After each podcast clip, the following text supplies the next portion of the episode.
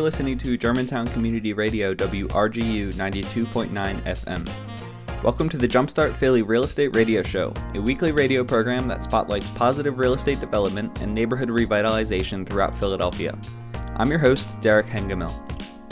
Jumpstart Philly is a unique community development program that trains, mentors, networks, and provides funding for aspiring real estate developers in seven different Philadelphia neighborhoods, including Germantown, where the program was founded. Jumpstart believes that you can do well by doing good and focuses on removing neighborhood blight, scattered site rehab, creating a healthy mix of affordable and market rate housing, and avoiding gentrification through slow, steady growth and keeping wealth local.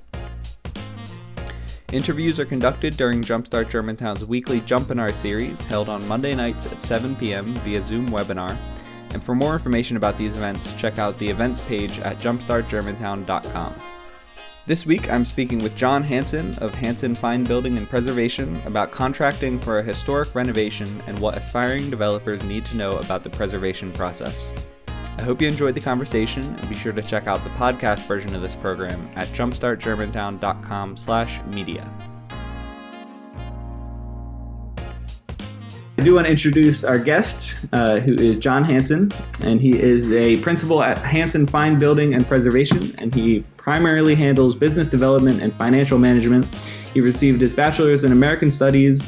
Excuse me. He he received his bachelor's in American Studies and a certificate in historic preservation from the University of Pennsylvania. He has served on the board of the Greater Philadelphia Preservation Alliance since 2014. He was elected as a member of the Carpenters Company in 2010 and lives with two and two of three children in University City.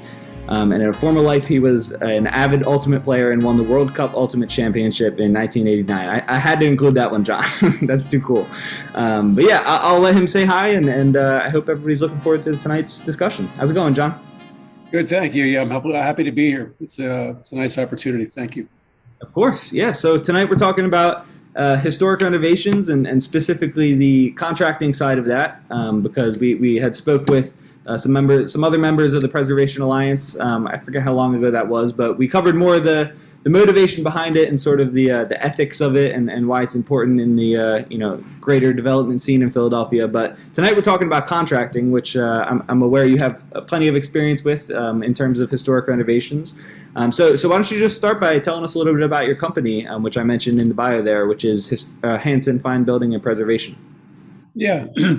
so I, um, uh, I, I, was a student at University of Pennsylvania, and in my summer years, that time I worked as a painter with my uh, my brother. I was my family had a house in Nantucket at that time, and we um, we we worked my brother and I on uh, houses up in Nantucket. We these are old, you know, many of them old historic homes. So I'm I'm like you know 14, 15, um, and that was sort of the genesis. And then I uh, I, I I met a friend. We formed a business and uh, we started this company, which we at the time called fly by night painters because we didn't really, you know, like we just didn't know what we were doing and we were just trying to make a living. Um, but you know, we got a sense like these are old Nantucket homes. Old Nantucket homes are, I mean, the oldest ones are 17th century, six or 18th, early 18th century. Mm-hmm. So um, at a at a pretty young age, I got a sense of the perspective you get when you work on an on an older structure, which is wow, this is like way more important than me because it's really old. Yeah. And um, how do I how do I respect it? How do I be a good steward of it? And you know, at, at that point, it was. I mean, I've, that's a stewardship is a is a is a complicated term, but um, I think it's an important one when we talk about preservation because that's really what we're talking about is good stewardship. And so I, I learned um, at a pretty early age that you know when you work on something old, it's there's there's value to it. There's perspective to be gained, and um, then I went to Penn. I studied undergraduate uh, American Civilization was my mat, was my undergraduate degree, and then I uh, one of my un, one of my undergraduate professors suggested that I might look into the graduate program at Penn in historic preservation, which was at that point a relatively new discipline. Um, so I uh, I entered that program and spent two years. Uh, didn't finish my degree, and honestly, because I, I, some personal issues got in, in the way, and um, I uh, I got my certificate, and then um, uh, uh, about that time, a, a, friend of mine who was in the architecture program recommended me to um, a friend of his who was looking for a, a, a, simple like kitchen renovation. This was at 24th and um, Waverly, right downtown Philadelphia. So uh, with not nearly enough experience and no idea what I was doing, I accepted the challenge, uh, signed a contract with these folks, and um, that was the start of my business in about 1987.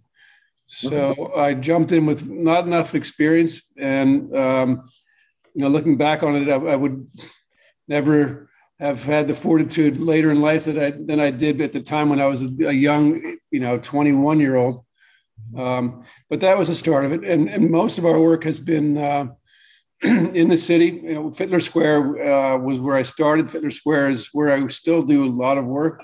We just wrapped up a very large project at 24th and Pine, um, and we do a lot of um, a lot of work on older structures, and we also do a lot of work on. Now we're thinking about newer buildings and thinking about the the importance of building performance, which is really kind of a cutting edge issue when you think about um, old structures versus new construction, because you have a lot more opportunities when you're doing new construction to think about building performance.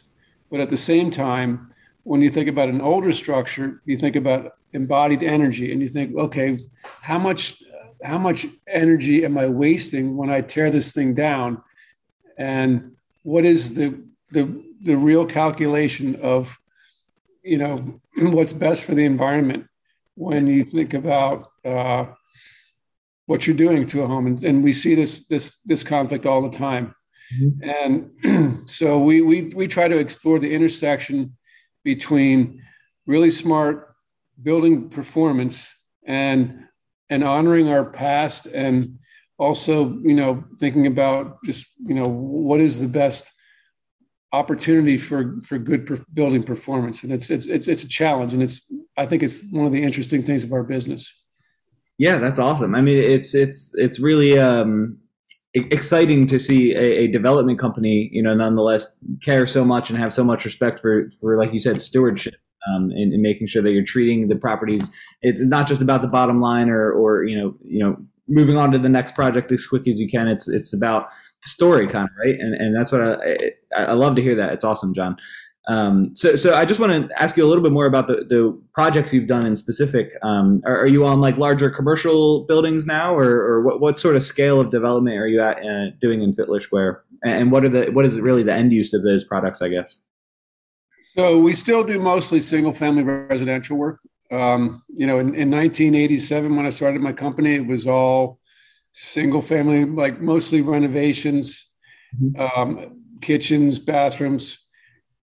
um, and that still is the mainstay of our business. Um, but we we recognize that um, in order to grow the business, we want to have you know some flagship projects. And so our, our first kind of big flagship project was in 1995. We got a um, the opportunity to work on one of the houses on Boathouse Row, mm-hmm. Vesper Boat Club.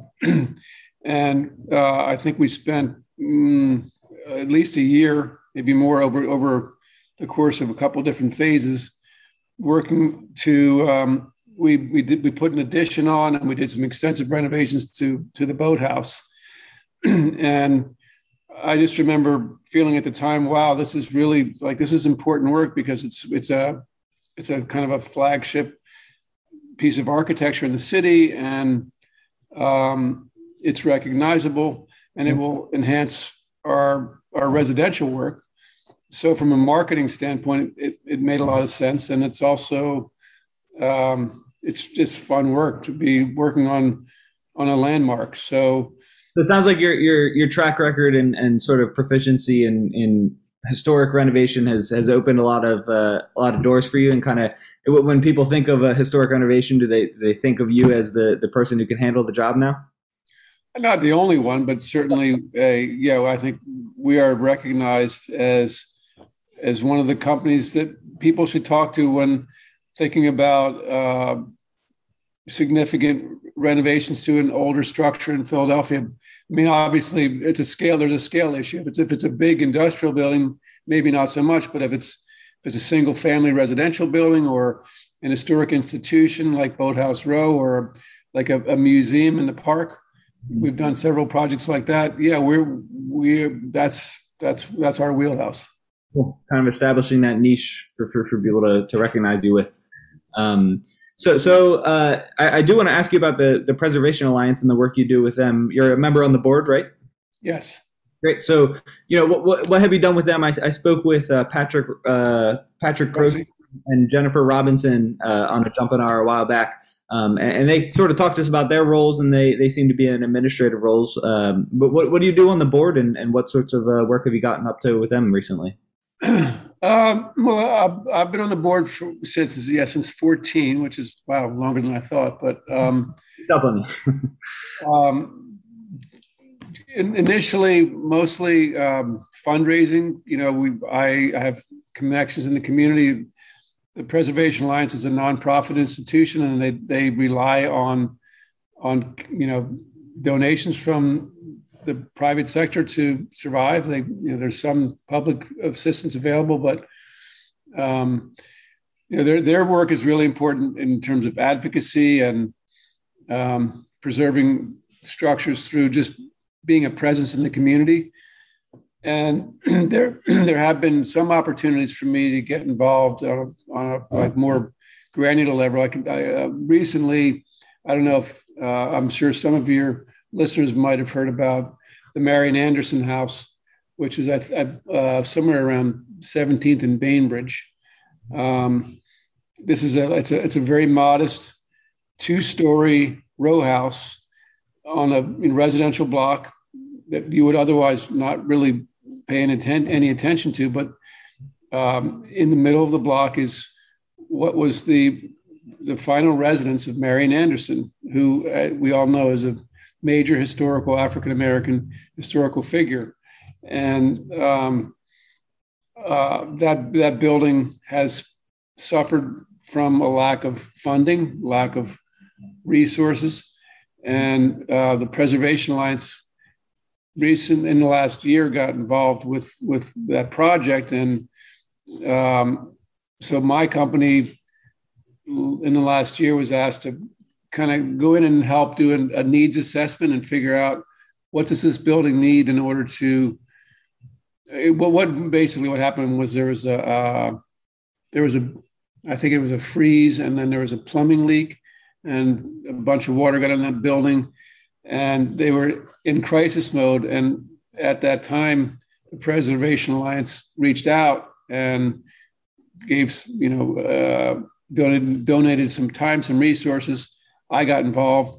And um, as a result of some of that attention, they've now been able to secure a grant from the National Trust, which is great.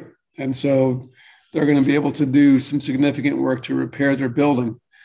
You know, that's that's a that's a nice success story. It's it's a little different when you talk about you know a, a project somewhere in Germantown where there's no historical significance necessarily, but you know, it, it's a nice it's a nice success story. Right.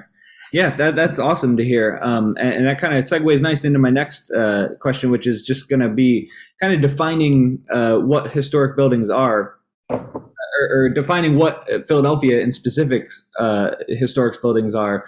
Uh, you know what what make I, I, we understood uh, from our discussion with uh, Patrick and Jennifer that you know there's a historic register that you know if it's on that database it's on that list but um, from what you just indicated, it's like you could be walking down the street and, and walk right by a historic, uh, you know, landmark and not even know it. Um, it just looks like a, a, row home in the middle of a block. Um, but on the other hand of it, uh, you know, you could see a beautiful, you know, old style architecture uh, facade on the front, and, and you're like, that's got to be a historic building, but it's not on the register. so, so tell tell me about what, what the distinction is there, um, and what what are most of Philly's historic buildings like? Well, that's a great question because um, the term historic is is opaque. Let's just leave it at that. Mm-hmm. One thing that um, I, I I've learned since I was on the board there. So there's the the local historic register, which is you know Philadelphia Historic Commission. Um, they there's I don't know how many members of that commission. It's uh, a, you know it's a it's a it's an arm of the city government, and their responsibility is to create historic districts and nominate buildings or neighborhoods as quote historic. And if if those uh, if if they are successful in passing the legislation for these districts and or specific structures, they get um, protection from a local level. And there's also the National, the National Trust for Historic Preservation, which is a federal organization. And intuitively, you would think, okay, well, if there's an if it's on the national district, it's going to get protection. And what, what I have learned since I was on the board is that actually, if, if it's on the federal national register, it has less protection than if it's on the local register because there's just more specific legislation which protects it from, you know, develop developer intervention.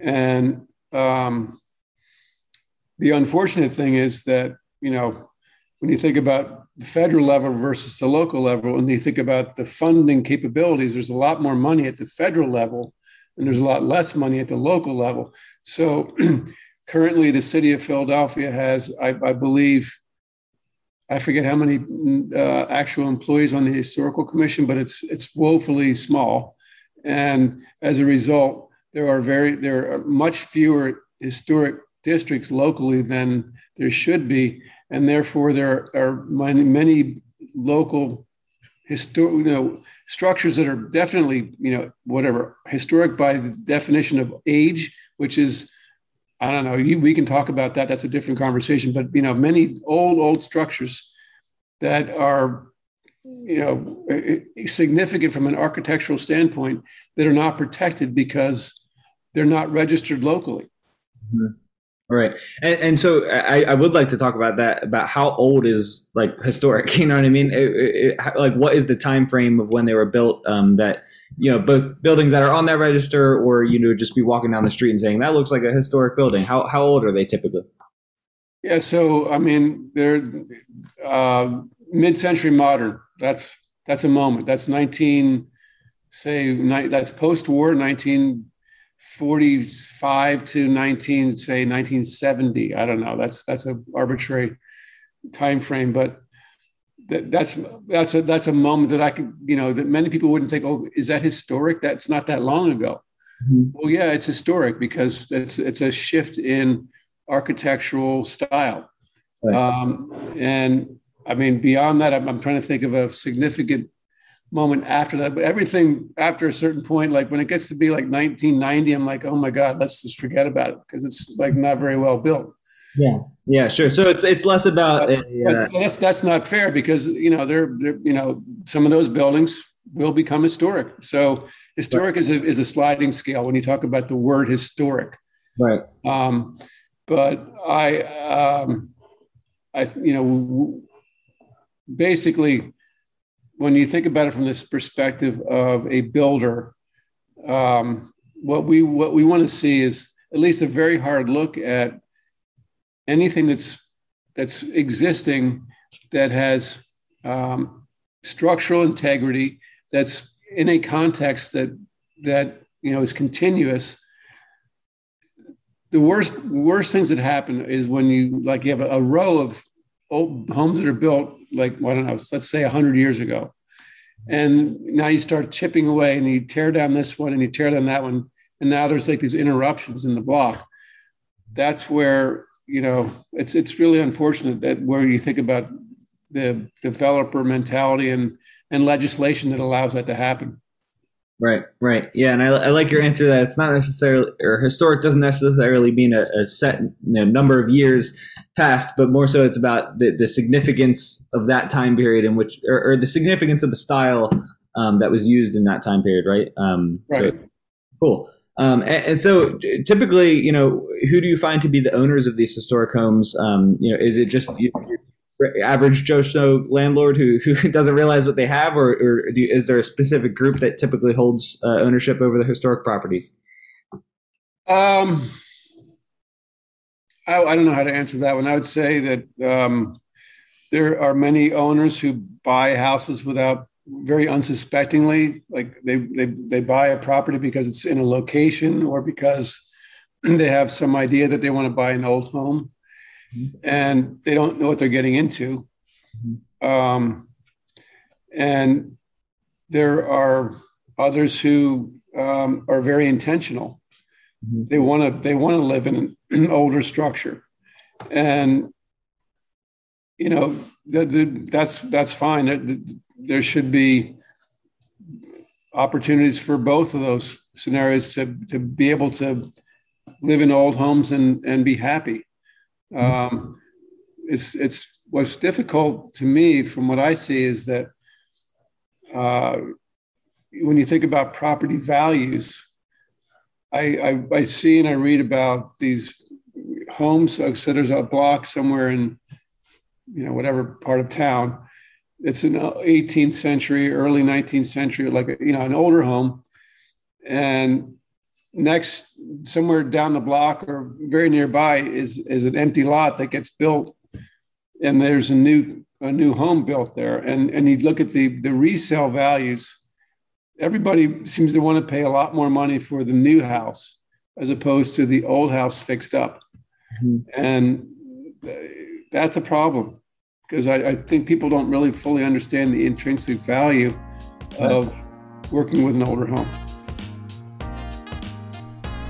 if you're just tuning in, this is a conversation with John Hanson of Hanson Fine Building and Preservation about contracting for historic renovation and what aspiring developers need to know about the preservation process. Thank you for listening to the Jumpstart Philly Real Estate Radio Show on Germantown Community Radio, WRGU 92.9 FM. I hope you're enjoying the discussion. Um, I was just going to say, uh, yeah, that's interesting that you put it that way. That the, there's a natural tendency to go towards the newer things. It seems like in this current market, at least.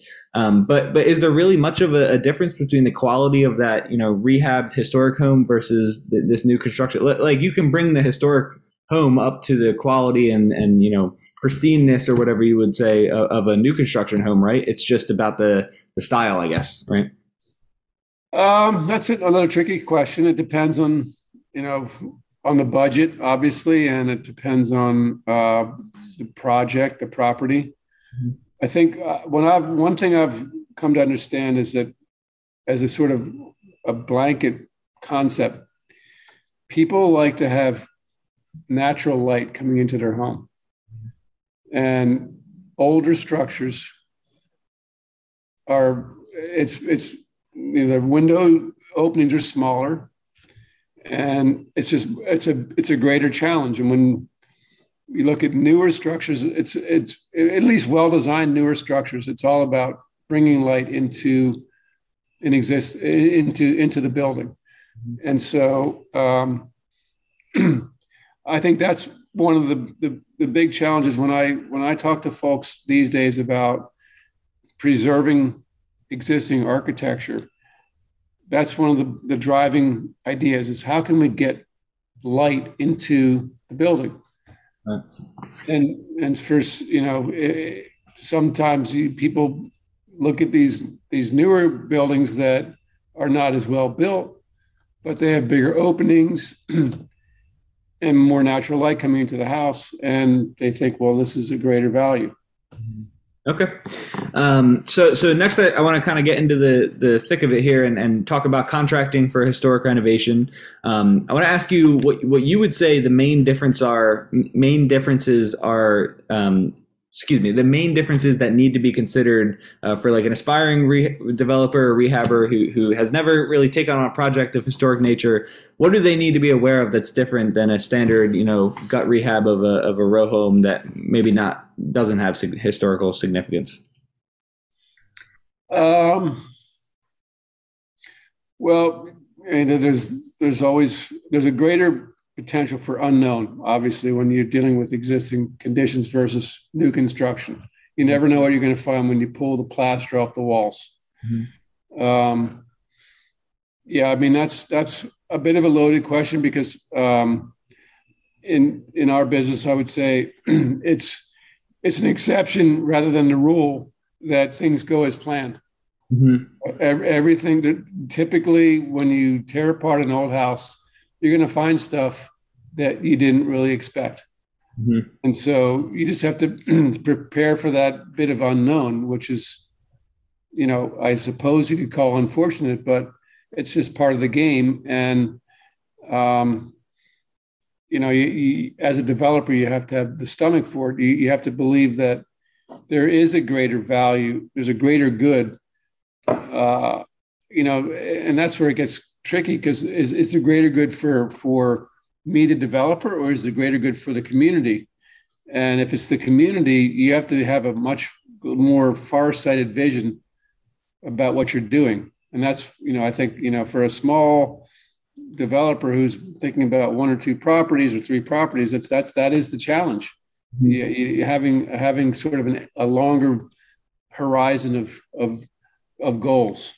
Right and, and I'm, I'm sure with the um, the greater risk of, of uncertainty or the greatest greater risk of pulling down the wall and realizing, oh crap, there's this whole other thing we need to do. Um, that comes with cost, right, and, and expense, and, and that's going to bulk up your budget. So I guess that that's one big difference people should be aware of is that they're they're going to be digging a bit deeper in their pockets to to maintain historic features, right? I mean, I, I, I hate to put it that way because that, that seems that sounds like a disincentive. Mm-hmm. um, and you know, and yes, it's it's also true that you know, an existing house you're going to have a you're going to have all the floor joists. I mean, just do the math on on the structural lumber. Okay, if you're going to keep like the structural components and the masonry walls, that's that's there, there should be value to that, right? It's not it's not nothing.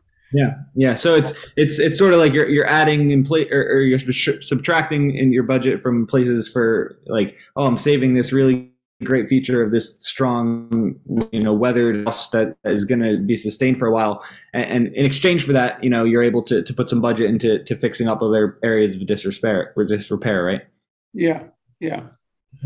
Um, so I also want to ask you about, uh, you know, the the contractors' needs. Um, you know, for people who aren't maybe the general contractor or aren't, um, you know, run, running the construction site themselves, or, or they're just more of an investor role. Um, should should people be looking for contractors that are specifically, um, you know, great at historic renovations, or have that in their um, in their you know profile, or, or, or can people trust a, a normal contractor to, to handle it?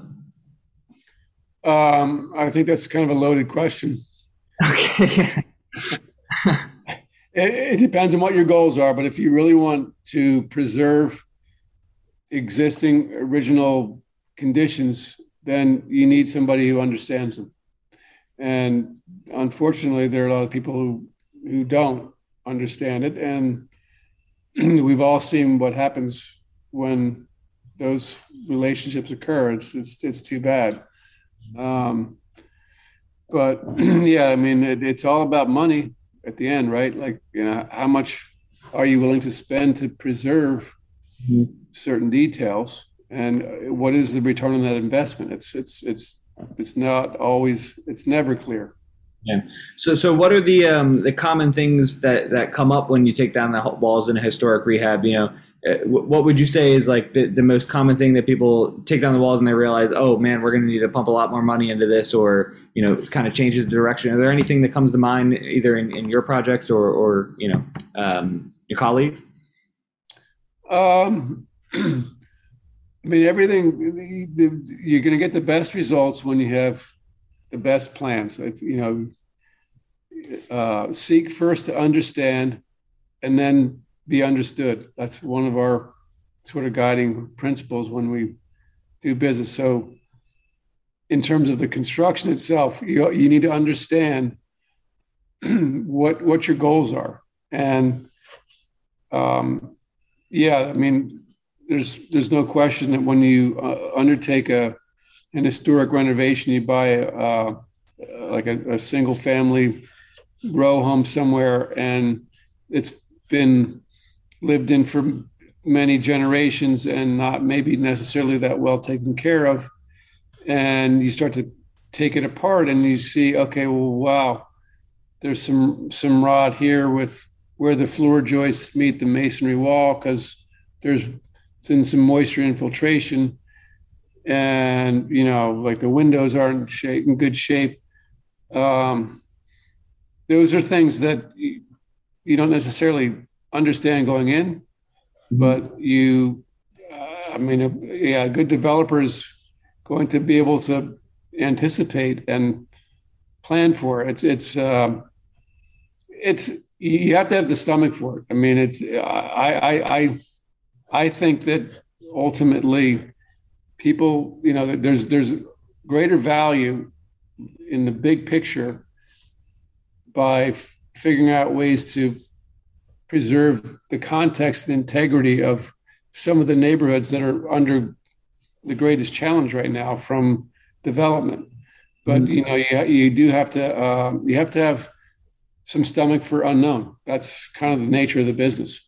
Yeah. So when we're talking about uh, maintaining features, you know, what what specific features are, are people typically tr- seeking to to keep intact? Like I'm sure Windows is, is a big one, uh, historic windows and, and frames. Um, what what other things are, are you think are those like really hot hot items that you want to make sure you're you're keeping an eye on? Well, if you start with the exterior, um, you know the facades are um, a big feature of any row or any building in the city, whether it be a row home or a town home or whatever you want to call it. Uh, there's there's going to be an existing, typically masonry facade and masonry sidewalls, mm-hmm. and they're going to be they're going to be maintenance issues for sure with with those um, elements of the building. Um, sometimes you know the roof is an historic if if, if it's a a mansard roof or uh, you know, a, a, metal roof that is visible from the street. Those are um, historic details that, that can be expensive to maintain. Uh, yes, certainly windows. Uh, windows are a key piece. And uh, again, when, when we think about per building performance, that's a kind of a bleeding edge because um, windows that were built in whatever 18 60, 1850, you know, let's say an average old historic row home, they're not going to perform nearly as well as a window that would be built today. Mm-hmm. Um, so there's a bleeding edge there about what, what's what's smart. Is it is it building performance or is it historical integrity? Mm-hmm. Yeah, so every each project is kind of a, a mix mash of all those different concepts of trying to figure out what to add and what to remove and whatnot. So it, it just takes experience. It sounds like right. Mm-hmm. Great. Yeah. Um, okay, cool. So I, I, got through most of my questions for you. Um, I just kind of want to leave it off on uh, asking if you have any other general tips uh, for for you know inexperienced developers who, who are seeking this sort of renovation. Um, you know, a- any guidelines you can give people or, or final thoughts on it. Um, I, yeah, I, I think it's important to start with a good plan and um, understand, you know, who, what the market value might be, um, and take a holistic approach where you look at the building and think about what are the what are what is the big idea here? What are the key elements? Mm-hmm. Um, and and and design your plan with those features, those existing elements in mind. Mm-hmm. Um, it is it is a challenge because I think uh, from an economic perspective, it's it's it's hard to argue with what I've seen, which is that you know if you tear it down, it's going to give you a greater return on investment. Um, I, I I continue to believe that in the bigger picture, if people are more like-minded that there are lots of opportunities to take the historic value of buildings and you know turn it into a, a return on investment. All right. Great. I think that's great advice for people and i, I think uh, i think folks will resonate with that. Um, I have a couple questions here in our, our Q and A, and not many, which uh, I think might be due to the, the sluggish Monday night, but also we got an Eagles game coming up in, in 45, 45 minutes. Might people might be prepped for, um, but I uh, I do want to ask these um, to you, and a couple are from uh, Alina, and uh, Alina was the, the former host of the the Jumpstart Philly radio show and a, a friend of start. So uh, she, she asked some really great questions here, of course, um, and I'm just going to relay those to you. Uh, Alina was just wondering generally how much of an extra contingency do you add to a typical Rittenhouse Square, Fitler Square renovation? Um, she's suggesting it, does an extra 25% uh, sound reasonable for contingency on that budget? Um, well, if the question is how much do we typically include in our contracts for contingency, the answer is zero. Mm-hmm. And um, the reason for that is because it's that becomes kind of a complicated contractual question. Mm-hmm. What what is a contingency? Um, what we try to do, and I think it's really important for any developer, any relationship when it involves real estate, that you existing real estate where there are like you know potential mm-hmm. hidden conditions and misunderstandings, is that you be very clear from the outset about expectation. And um, contingencies have to do with unknown. And what we try to do in our company is understand and articulate the unknown at, at the earliest possible moment so that there's a, a, the smallest possible potential for misunderstanding. And mm-hmm. so, uh, you know, contingency sound. So I've, I've heard people talk about, yeah, we carry a whatever 20, 25, maybe, maybe less contingency percent. And what that basically sounds like to me is, well, we're just going to, you know, understand that there's a big fat pile of unknown and we're going to punt down the road and see what happens. Mm-hmm. And what we try to do is say, okay, well, here's what we know at any given moment. And our number is as clearly articulated as possible based on what we know and also what we don't know. And so we, we tell our clients what we don't know. And that's, I think, the best potential outcome is when you know you don't have a, a contingency for unknown, but you have a conversation about what you know and what you don't know. And you know the potential for how uh, a conversation to solve it down the road. Mm-hmm. Okay, so yeah, so rather than just adding a, a arbitrary percent on top, uh, makes a little bit more sense to to know that the the possibilities out there, and then and then tackle the the financials of it later, right? Yes, exactly. Right. Um, our, our, next question comes from Stefan, and he, he asked this to one of our guests uh, the other week, but he wants your take on it. And he's uh, he's looking to reroute a stairway 90 degrees with no obstructions in the way of how you would reach. Excuse me. He wants to reroute a stairway 90 degrees with no obstructions. Um, he's asking, who do you think he should reach out to? A master carpenter, architect, or a structural engineer? Um, who do you think is his go-to person for that? Um so in our world, yeah, there, there, there's a kind of bleeding edge between do you just hire a good contractor or do you need to get a professionally licensed architect right. or engineer to help you with that? And I think so. It's a nuanced answer. Is if you can find somebody who is smart, who doesn't necessarily well, I mean, then there's a whole question of of uh, approvals you know, if this is a situation where it's simply a matter of restructuring a stair opening in, in an existing structure, and you don't feel like you need to go to the city to get a building permit, uh, to me, the best answer would be to find a really, you know, find somebody who's capable of doing the work without a an engineer and a set of drawings. Mm-hmm. Um, and that's not necessarily the best answer because there are lots of guys out there who might say that and they're not actually qualified to, to actually do that work. So, you know, that's a, a you're, you're running a risk. But what I will say is, as a business owner, um, I've seen so many instances where we hire or our clients decide to hire an engineer to solve a problem, a structural problem, say, you know, a stair opening that needs to be thought and, and, and restructured, where then we get into actually building it and we do it completely differently because our con the, the, the guy who's actually building it has better ideas that actually make more sense because he's the one actually doing the work. So mm-hmm. that's what I mean when I say there's a bleeding edge. Like, you know, if, if you have somebody who's smart in the field, there's no need for an engineer. And oftentimes it's a waste of money. On the other hand, if if you don't hire an engineer and you hire a stupid builder, you're going to regret it. And I've seen lots of examples of that. Gotcha. Um, our next question here comes from Alina again. She's wondering about how do you feel about tearing down inter- interior walls to create open concept floor plans, particularly for kitchens?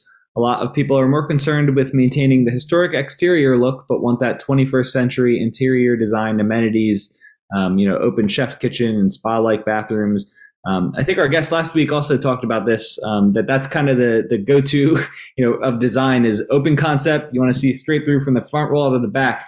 Um, do you think that's always a good idea, especially in a, a historic rehab?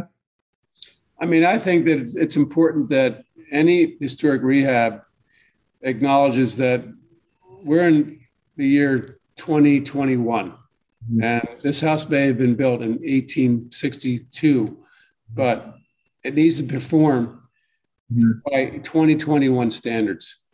And so, yeah, like if nowadays people, the way people use homes is much different than it was in 1860 something.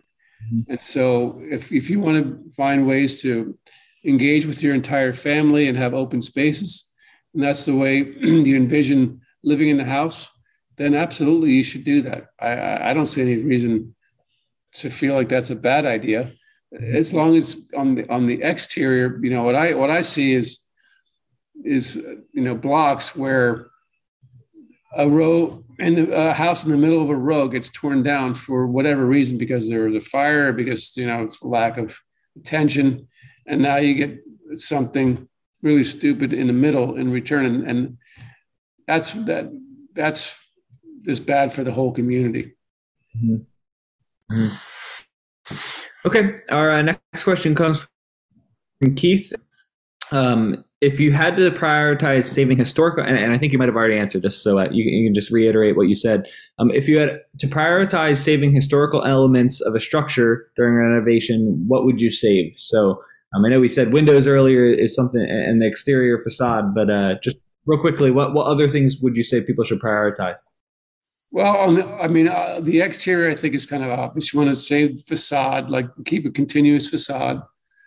Windows are another conversation. I, you know, sometimes it makes sense to try to preserve the existing windows if they're if they're in good enough condition. Sometimes it makes more sense to replace them, but if you're going to replace them, they should re- be replaced in the same kind as as what was there before, and that's you know, we've seen lots of people making mistakes around that of, you know, buying windows that that don't belong in existing context. Um, on the inside, what I would say is, if you're thinking about, you know, like likely ex- existing historical elements, the staircase is usually a big one. What's the staircase look like? How, how is the stair you know, how is the stair railing and handrail and the treads and risers? Is how much work is it going to be to preserve them or restore them into a condition that you feel like is is commensurate with everything else that you're doing in the house? Um, I've found that um, you know there, there's there's always there's door and window trim and baseboard trim. Um, over the course of time, this is always budget driven, budget dependent, but I hate to say it, but you know, sometimes, many times, if you're trying to do a really nice job and like put this in, into what I would call an A, get the A for your work.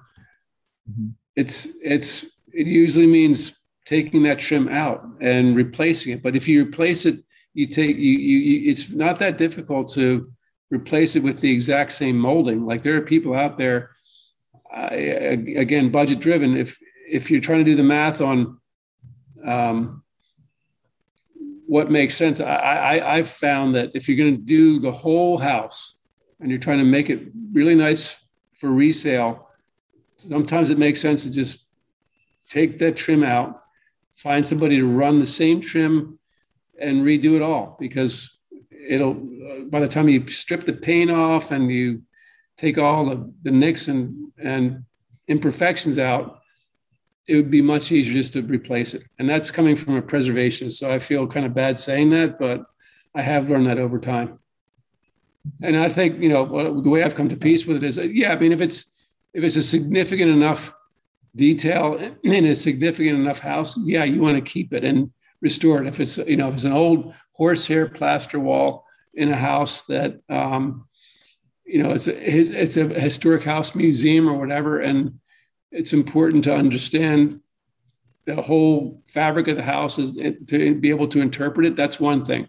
But if you're trying to, if you're a developer and you're trying to, you know, cre- create a return on your investment, I, I've, you know, sometimes it just it, it's more work to preserve original details than sometimes just taking that that that profile and replacing it with with new to match. And I don't think there's any real downside in the fullness of time about that because you know, you, you are preserving history. The same details are there. It's just it's a, this is newer material. Mm-hmm. Interesting, yeah. Um, and our, our last question for tonight comes from Anthony, and he's wondering Does your company do full rehabs? Would a jumpstarter be able to use your company as a contractor to rehab a property? Um, so, so is that something you, you guys do? We do full house rehabs, yes. Uh, um, it depends on the project, but we, we're always interested in talking to people in our community. Um, yeah, we our, our office is in Germantown, right here on Johnson and Cherokee.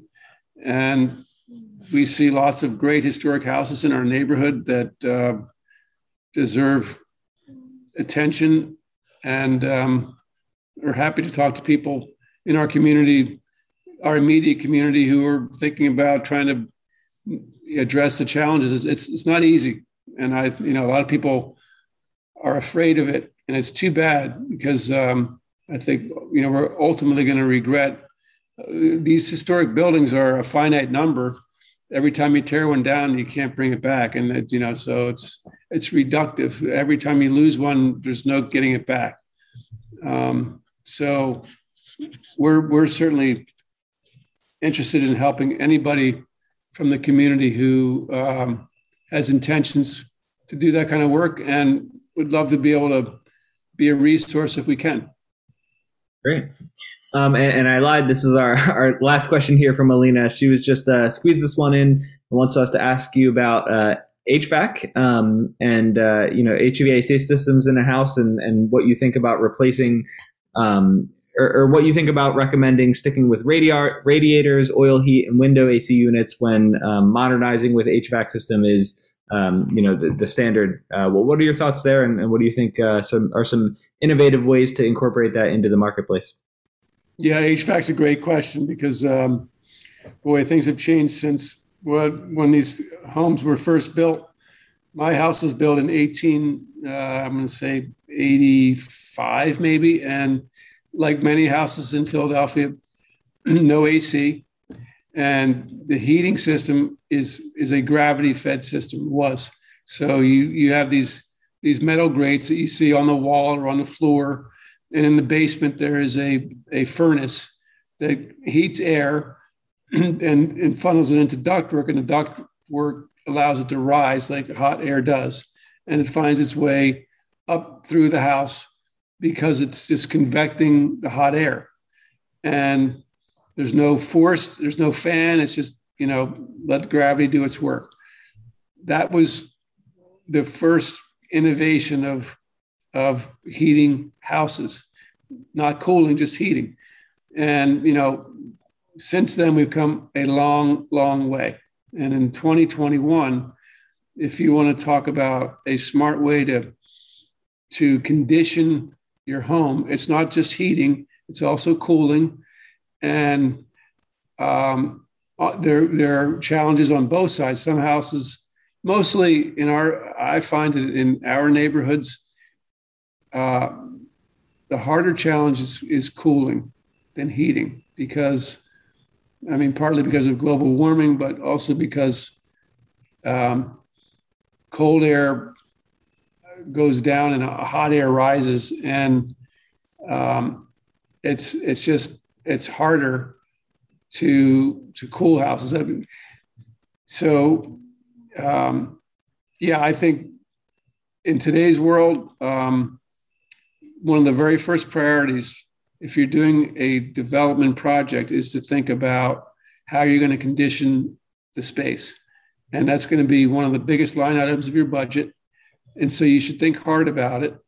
And that there are um, there are different price points, different uh, ways of thinking about it. But if you want to be forward thinking, you what you want to do is uh, is think about systems that may may cost you a little bit more upfront but that uh, what you get in return is is lower energy consumption because when you talk about you know our our our built environment right now, um, if I if I understand correctly, forty percent of energy spent, if you want to talk about global warming, energy consumption is is in is in housing. Forty percent of all energy consumption is in housing. So that's a big number. That's a big opportunity to, um, you know, find ways to reduce consumption. And we, uh, yes, there are so many ways to um, reduce consumption through good, smart heating and cooling. And it, and it, and it, and it can be expensive up front, but it makes a lot of sense in the long term. All right. And that concludes my conversation with John Hanson about contracting for a historic renovation and what aspiring developers need to know about the preservation process. The interviews on this program were recorded during Jumpstart Germantown's weekly Jumpinar series, which takes place via Zoom webinar every Monday night at 7 p.m. And if you'd like to participate in the live Q&A with our guests, be sure to head to jumpstartgermantown.com slash events and register for next week's Jumpinar. If you're interested in starting a Jumpstart program in your own community, visit gojumpstart.org and see our how to guide and open source training workbook. Thanks so much for listening to the Jumpstart Philly Real Estate Radio Show on Germantown Community Radio WRGU 92.9 FM. Be sure to tune in next week.